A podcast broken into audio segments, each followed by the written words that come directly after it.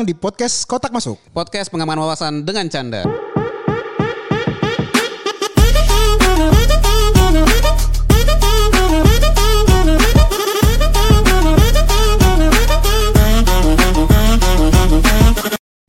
Hola, Halo teman-teman. Baik lagi nih bang.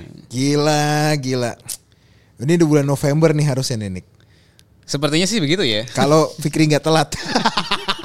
Kalau hitungan kita bener, Kalau itu nggak bener ini November. siap siap. Dan kayaknya kita udah hutang janji dari bulan Agustus atau September kemarin tuh kita mau ngebahas IPO XX1. Oh gara-gara pas kita bahas Netflix sama Spotify ya. Betul. Dan kita sama-sama tahu ini kan bioskop kesayangan kita ya. Betul. Udah cukup lama loh XX1 itu ya. Dari zaman gue lahir. Kayaknya Ya, anjir dari zaman lo lahir seakan-akan kita gak seumuran bangke. Gue gak tahu bang waktu lu lahir ada apa. Eh Mungkin 21 bioskop- udah 21 masih Oh, 21. Kan ada juga bioskop-bioskop lokal gitu. ada, kan. ada juga bioskop lokal ada, tapi dulu namanya belum memang belum XX1. Aha. Eh, 21 Cineplex. Twenty-one Cineplex. Nah, sekarang kan udah XX1 ya dan mereka tuh menurut gua bioskop yang nyaman sih se- waktu-waktu waktu itu ya. Kalau sekarang kan kompetitornya udah banyak tuh, ada Flix, ada CGV, CGV, ada Sinop, Sin- Cineplex ya, apa? Cinepolis. Ah Cinepolis. Cinepolis. ya. Dan sekarang juga bioskop tuh udah ada yang ada wahananya loh Nick dalamnya Nick.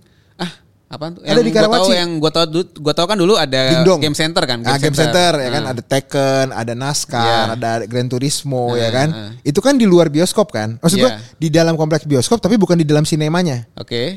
Ini sekarang di dalam bioskop lu sambil nonton bisa main. Ah, Ada. ada ya? Ada di Karawaci punyanya Cineplex kalau eh, apa sih Cinepolis. Nggak nggak kebayang tuh gua tuh. Ya jadi buat anak-anak. Jadi Oh, khusus buat sambil anak. nungguin. Ya bukan buat kayak kita dong, Bro. Oh, Kirain kita ada spot-spot khusus. Nah, jadi anak-anak tuh udah dipaketin, lo main playground, abis itu nanti ada perosotannya langsung masuk ke dalam layarnya gitu loh, Nick. Hmm. Jadi layarnya gitu, anak-anak masuknya dari perosotan, seru deh. Karawaci ya itu ya. Karawaci bener Pride. Tapi apa yang menurut lu yang membuat orang tuh tetap mau datang ke bioskop walaupun sekarang juga udah banyak nih istilahnya Ah. platform-platform buat nonton video nih. Eh, gini, bio- bioskop itu ada satu yang menurut gua nggak bisa digantikan sama eh, online streaming ya bahasanya ya. Iya. Hype-nya. Hype-nya. Atau enggak pas lagi F, apa atmosfernya nih. Hmm. Contohnya misalnya film yang kayak eh, Harry Potter gitu ya. Iya. Pas dia lagi ngelawan Voldemort gitu kan, wah, wih, wih atau enggak pas Rangga ciuman sama cinta di AEDC 2. Oh, gitu ada ada ada yang bareng-barengnya gitu loh. Apa sih ambience atau apa sih bahasa anak sekarang tuh? Atmosfernya. Atmosfernya lah yang Iya, nggak iya. bisa lo gantiin. Ya, kan nonton Netflix kan and chill kan with istri doang kan. Gak mungkin ada sporternya dong yang tepuk tangan. Benar. Apa, ya Paling kan? lu pakai suaranya volume dari speaker iya, tablet atau tablet speaker HP gitu atau kan. udah home theater rumah lo atau enggak udah lo kasih audio yang bagus, tetap aja nggak bisa ada sporternya. Iya iya iya benar benar. Ya kan? Dan apalagi eh, bioskop itu menurut gua untuk ngelatih anak kita juga sih ngantri. Hmm. Belajar ngantri di bioskop tuh menurut gue. Tapi lu ngajak nonton anak lu film apa tuh, Bang? Agak lain. Film pertama anak gua adalah agak lain. Ngeri-ngeri sedap. Iya ngeri sedap, ngeri ngeri Ngeri sedap. sedap. Terus eh, ini eh, Mario Bros. Oh, Mario, Mario Bros gue di Cinepolis. Jadi dia emang nontonnya tuh kursinya kayak kursi anak-anak nih. Jadi ada yang kayak bubble-bubble gitu. Nah, makanya inovasi dari bioskop itu menurut gue cukup bagus di Indonesia Oke, ya. oke. Dan di episode yang kemarin-kemarin kan kita ngomongin tentang bioskop Singapura kan. Ya. Yang mungkin November ini juga belum banyak berubah dong. Pasti. Nah, nggak mungkin tiba-tiba mereka langsung berubah dan kita mau coba baca ini dari eh, fenomena ini nih ya. Ya. Kita coba lihat IPO XX1 dan ini PT-nya ternyata namanya PT Nusantara Sejahtera Raya nih. Namanya cukup unik ya. Cukup tidak ada bioskop-bioskopnya ya. dan dengan ticker code ya, ticker code-nya CNMA. Ya, sesuai Sinema lah ya bahasanya. ya. Benar. Di tanggal mungkin di bulan Agustus ya mereka melantai ya. Agustus atau September gue lupa nih. Em, kayaknya enggak, kayaknya Agustus deh, enggak. Agustus enggak- ya, enggak jauh-jauh itulah teman-teman lah. Jadi mohon maaf nih kita sambil buka tablet sambil ngobrol nih ya sekarang ya takut salah bro. Nanti diprotes. Dan kalau gue lihat sih di sini memang banyak peminat dari saham sinema XX1 ini karena ya ini istilahnya kan saham sejuta umat ya, istilah kata lah gitu loh. Jadi Yang barangnya selalu dipakai setiap weekend. barangnya uh, selalu dipakai dan dulu sebelum ada CGV dan teman-teman itu ya the only one gak sih? Yes. Dia di luar lokal.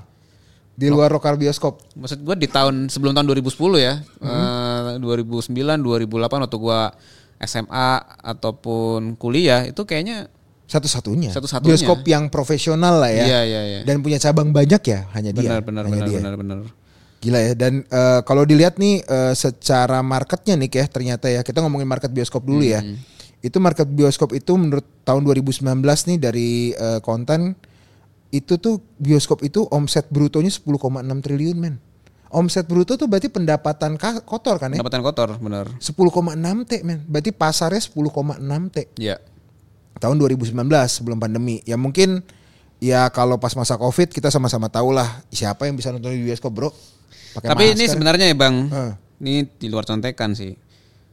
Banyak bisnisnya SS1 itu juga disupport oleh bisnis makanan. Ah, F&B.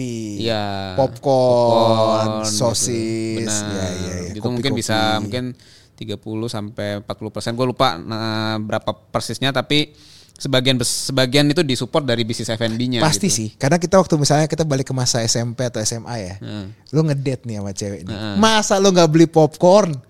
Benar. Di saat itu ya. Masa Kalau- lu beli sosis di luar, Ah, taruh di dalam tas, bisa jadi sih Iya, memang. bisa jadi. Tapi ini sama cewek nih ngedate, ngedate. Karena gini loh ya. Eh gue harus update ke lu nih. Apa tuh? Generasi sekarang tuh nggak mau nonton di bioskop first date-nya. Oh gitu. Nggak Gimana dong? mau. Mereka tuh maunya deep talk nih. Makanya kafe banyak. Kalau generasi kita, nggak tahu nih ya, gua SMP gue tahun 2005-an kan. Eh dua eh anjir, bukan. gue kuliah 2005. SMP gue tahun 2000-an lah. Eh. 2000-an awal lah. Udah pasti kalau ngedate SMA gitu ke bioskop nonton hemat nomad. Hari Senin. Iya lagi bener bener Bener bener bener bener ada ada ada. Jadi Ada Senin lebih Senin lebih murah daripada hari yang lain. Benar. Jadi Senin paling murah eh diskon lah, diskon. Selasa Rabu tuh biasanya normal price, terus baru harga weekend Iya. lebih mahal. Dan menurut gue popcorn itu menjadi eh, fenomena lah atau enggak makanan wajib ketika lo Benar. ke bioskop. Karena lo kalau nggak ke bioskop ngapain lo makan Tapi popcorn di emang rumah? kalau orang pacaran selalu identik dengan nonton ya. Nonton. Butuh dong senggol-senggol siku. iya. Sambil sambil ya kita- sambil nonton udah jelas dan Nonton. memang bener yang nggak cuma makanan nih dia ada ada juga kok kayak apa eh, dia kan nggak cuma nonton yang biasa nih Hmm. sekarang kan udah ada yang premier Premier yang eksklusif ya. Bukan Betul. eksklusif sih yang lebih nyaman lah, tempat duduknya lebih enak Yes. gitu kan. dan sekarang bioskop itu udah bisa buat event nih misal Oke. lo ada eh, town hall meeting Ya. lo bisa tuh pakai bioskop sekarang oh di town hall booking booking satu studio satu gitu ya. studio satu sinema Oke. terus dia juga bisa ada kadang-kadang konser launching album jadi Hmm. bener yang lo bilang nggak cuman streamnya dari tiket Oke. gitu. Oke, oke. Dan memang gila ya, ini XX1 ini kita bahas X1 mana ya? XX1 itu dia kemarin pendapatannya nih keh 2022 nih, contekan biasa 4,4 T, Bro. Gede, Gede, ya, Gede, gede. men. Padahal kita maksudnya kita belinya berapa sih? Dulu sempat harga 50 ribu tuh kan kalau harga-harga normal gitu. Ah, ah, ah. Dan kita kan juga eh enggak lah dulu tuh bisa 15 ribu tapi kan udah puluhan 20 tahun lalu. Maksud gua 2019. 2019. Gak sejauh oh itu iya, iya, bang. iya. Mohon maaf, mohon maaf, mohon maaf, mohon maaf. Dan eh, ternyata, ternyata nih kita harus update juga nih. Eh, XX1 itu sudah mengoperasikan 225 bioskop men. Oke. Ada dua- 1216 layar. Ini mungkin layar ini jumlah Studio, sinemanya ya, jumlah studionya studionya, ya. ya. Gila banyak men. Dua dan ada 55 kota di seluruh Indonesia. Provinsi Indonesia udah 38. Pasti ada. Pasti ada yang double lah. Ya. atau- Tapi dia udah seluruh Indonesia men. 55 kota men. Gila sih. Dan ini masih bisa terus bertambah ya. That's why mereka IPO men. Oke. Kalau gue baca di prospektusnya, kenapa mereka mau IPO? Karena bisnis ini kan baru bangkit dari COVID yang pertama. Hmm. Marketnya juga lagi masih bagus lah kalau dilihat. Dan mereka mau menambah layar. Iya. Biar di seluruh Indonesia ini bisa menikmati film yang eh, proper lah. Gak layar tancap doang. Dan di Indonesia kan luas ya dari Aceh sampai Papua gitu loh. Ya mungkin ini juga sekaligus mencoba menjawab tantangan dari ininya ya kompetitornya yang baru gitu loh. Jadi kan apa sih kalau kita lihat keunggulannya XS1 dibanding yang lain kan adalah brand. Hmm. Gitu kan. Dia udah lebih besar duluan, dia brandnya kuat. Nah, jadi gimana caranya kan dia berpikir e, kalau gue pengen tetap bisa menjadi dominan, gue harus tumbuh sebanyak-banyaknya lagi gitu Betul. kan. Nah, salah satu caranya adalah lewat IPO gitu kan. Karena IPO ngasih lu pendanaan yang tanpa bunga, istilahnya gitu kan, gitu loh. Ya Kalau- dan masyarakat udah kenal ya sama Benar. brandnya XX1 gitu. betul. Dan kalau dia udah tadi lo bilang nih, wah udah tanpa bunga dan ini untuk berkembang juga untuk masyarakat Indonesia juga Hmm. kan. Apalagi ketika XX1 ini bisa IPO dan bagus, perfilman Indonesia bisa bangkit tuh Nick. Benar, karena gua ngerasa dua tahun tiga tahun ini perfilman Indonesia yang lokal punya itu bagus-bagus sih.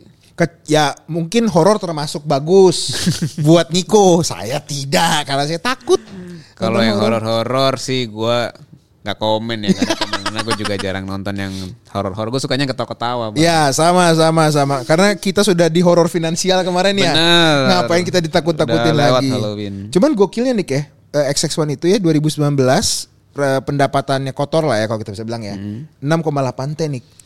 Sebelum pandemi loh. Malah pantai. Gue tuh inget kayaknya salah satu brand minimarket ya Hmm. yang ada tawonnya eh ada tawonnya atau yang mana ya Hmm. itu 10 tean sih sebenarnya Yang ada tawon ya. Iya juga ya. itu berarti sebenarnya bisnisnya 11, kurang 12. lebih sama ya Iya. itu punya sepuluh ribu gerai lah kan Dan ya makanya kita kan nonton kan nggak mungkin cuma 500 perak kan. Benar. Nah, dan ini kan juga kalau dilihat netnya di 2019 ya. Jadi di 2019 nih teman-teman podcast otak masuk, anggaplah ini sebagai eh, sebelum pandemi, keadaan keuangan sebelum pandemi. Jadi di atasnya revenue-nya 6,8 triliun, di bawahnya di netnya itu 1,6 triliun nih. buset Equal dengan 24% men keuntungannya men.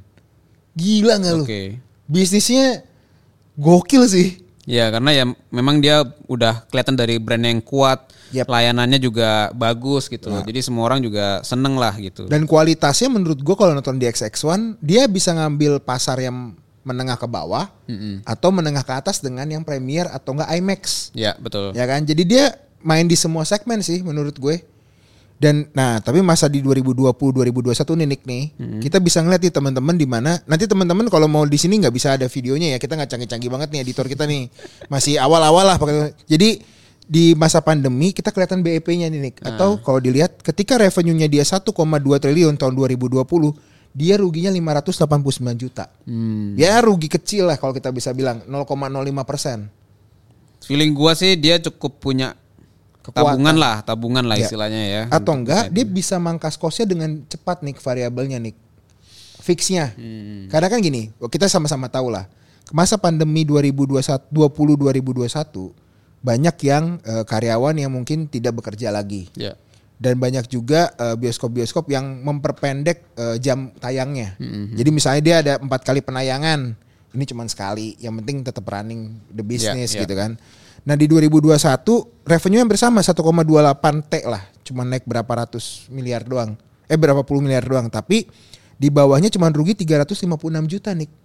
Iya, bahkan kalau persentase berarti cuman ini ya 0,03 persen ya. Iya dan Hampir BEP sebenarnya dia. hampir BP. Jadi ibaratnya ini perusahaan menurut gua eh walaupun minus ya, Ya. tapi dia bisa kontrol gitu loh. Nggak nggak nggak rugi dalam. Makanya di 2022 dia revenue-nya 4,4 T, netnya itu 717 juta. Gokil nggak? 2022 tuh udah bangkit tuh. Tapi memang yang lu bilang bener tadi. Tantangan XX1 gimana nih menurut lo ya Nick ya? Bersaing sama Netflix, Amazon, Disney Plus. Itu berat tuh. Tapi sebenarnya gini sih Bang, kalau konsep perfilman itu monetization-nya lu nggak akan langsung muncul di Netflix kan. Iya juga sih, Jadi- butuh bulanan. Dia akan taruh dulu di bioskop ya karena buat si produser filmnya juga cuannya lebarnya juga dari dari sini nih Betul. gitu. Jadi eh, nggak akan ngeganggu Nah nanti setelah filmnya mungkin udah tayang satu bulan dua bulan turun turun layar, nah baru muncul di platform-platform streaming gitu. Nah Ya. Bisa jadi sih, itu bisa eh, ngebuat itu kan time momentumnya aja kan berbeda kan. Tapi menurut gua mereka juga harus pintar nih untuk masalah tiketing. Benar. Mungkin nanti mereka punya bisnis model baru terkait eh, eh, teman-teman kita yang di yang Indonesia yang timur ya. Gimana mereka bisa ibaratnya enjoy the movie. Contohnya misalnya dia bisa buat tadi event Ya. atau enggak dia buat pesta pernikahan di bioskop gitu ya kan. Dan ya ini paling pentingnya menurut gua biar eh tadi anak gua tuh bisa ngantri di bioskop. Belajar ngantri. belajar tata krama lah ya Tata istilahnya. krama, nggak bawa nasi padang sambil nonton di bioskop, ya kan? Tuh, kok bisa anda berpikir bahwa nasi padang gitu? gue kagak paham sih. Dan dia dia minta maafnya tuh menurut gue, ya, tapi kita beda generasi lah. Hmm. Cuman maksud gue etikanya gue nggak masuk sih. Masa apa cuma sekedar konten atau Ya, apa ya? sekedar konten Moga-moga sih cuma sekedar konten ya karena kalau sampai itu beneran viral dan mempengaruhi orang untuk bawa nasi padang ke bioskop sih gua sikat juga tuh orang. Oh gue gue pasti gue tegur. Tapi balik lagi nih, ke dalam prospektus dan atau Hmm. IPO-nya ya sekarang ya. Kan sekarang ya biasa lah. Baru IPO sahamnya langsung turun dari 300 nilai saham ya. Ya. 300 per lembar ke 228 gue cek kemarin. Hmm. Tapi menurut lo dengan keadaan finansial yang seperti tadi, dia mampu nggak menjadi blue chip di lima tahun ke depan menurut lo? Nah, blue chip ini kan konotasinya secara market capitalization atau market capnya Yes. ini kan dia besar gitu ya, bersaing bahkan dengan bank-bank di Indonesia yang gede-gede Dan manufaktur gitu. sih. Termasuk kantor itulah Ya, ya. kantor itu. Eh, kalau gua ngeliat dari sisi revenue-nya sih kayaknya Masih jauh. masih masih jauh nih. Iya. Gitu, masih jauh. Nah, tapi mungkin nggak tahu ya kalau gua melihat ini kan satu ekosistem besar dari sisi entertainment kan. Ya. Menurut lu mungkin gak sih SS1 menelurkan satu produk lagi yang sifatnya kayak streaming juga lokal punya gitu? Hmm, gini. Menurut gue tuh agak berat. Hmm. Karena orang sekarang sudah tercuci otaknya Hmm. dengan menggunakan online streaming yang luar. Oke. Sulit untuk kita pindah ke Indonesia Hmm. yang lokal punya ya. Karena akan banyak persaingan di situ. Benar. Atau mungkin kalau misalnya model lainnya ini kan kalau gini kan transaction based kan kita Betul. bayar kita nonton. Betul. Nah, mungkin gak sih nonton bioskop tuh ke depan subscription? Bisa gitu. kartu langganan. Kartu langganan. Nah, jadi kenapa kok dibikin langganan? Padahal kan mungkin menurut kita logikanya kan kalau orang transaksi sekali apa yang transaction based kan lebih untung kan. Mm-hmm. Karena bisnis selain bisnis tiket ini seperti F&B ini justru yang justru jadi penumpang gitu Betul. loh. Kalau lu udah subscribe nih, katakanlah misalnya satu bulan seratus ribu lah gitu, Mm-hmm. satu satu tahun 1,2 juta, lu bisa nonton kapan aja, film apa pun semua studio lu buka gitu. Tapi lu mesti saingan kursi kan. Nah, lu kan jadi makin sering nih. Nah, lu makin sering ke sana, lu tergoda untuk oh gue beli popcorn, gue beli es teh apa segala macem. Nah, itu justru yang mungkin bentuk bisnis model lain ya yang gue bisa pikir. Memang harus lebih kreatif sih. Gitu. Iya dan dia harus menurut gue dengan bertambahnya layar ya mereka juga cara nih ya Hmm. untuk semuanya ini seba- sebagai penutup juga dari kita tetap berjuang untuk di bioskopnya kembangkan eh, servis lain lah Hmm. Ya. servis tambahannya dan gue yakin yang ngomongin online streaming itu masih kota-kota besar Benar. ketika mereka buka di Papua Sulawesi Ternate Kepulauan Riau itu pasti mereka akan dapat hype-nya Ya. dan masih bisa bertahan dan menurut gue dia bisa jadi blue chip loh Nick tapi bukan dari sisi kapitalnya Ya. dari profitnya men 24% men Gokil sih. gokil itu men Gokil. Itu sehat banget sih. itu sehat banget dan mereka bisa bertahan menurut gue mereka udah punya modal mentalnya dapat bisnis modelnya dapat tinggal sustainability-nya sih Yang gue suka sih sebenarnya dia konsisten memberikan pelayanan yang terbaik sih. Kadang-kadang kan orang tuh kalau udah memonopoli udah di atas gitu kan. Kadang dia lupa Iya, oh, betul. Servisnya kurang dijaga. Tapi ini dia oke gitu. Jadi kita beli pun bayar pun juga happy lah. Betul. Ekspektasi kita kejaga gitu sih. Mantap sekali. Semangat terus untuk teman-teman yang kerja di XX1. Terima kasih udah menjadi IPO pertama bioskop di Indonesia. Siap. Terima kasih, see you teman-teman. Sampai ketemu di episode Selanjutnya, selanjutnya. bye-bye.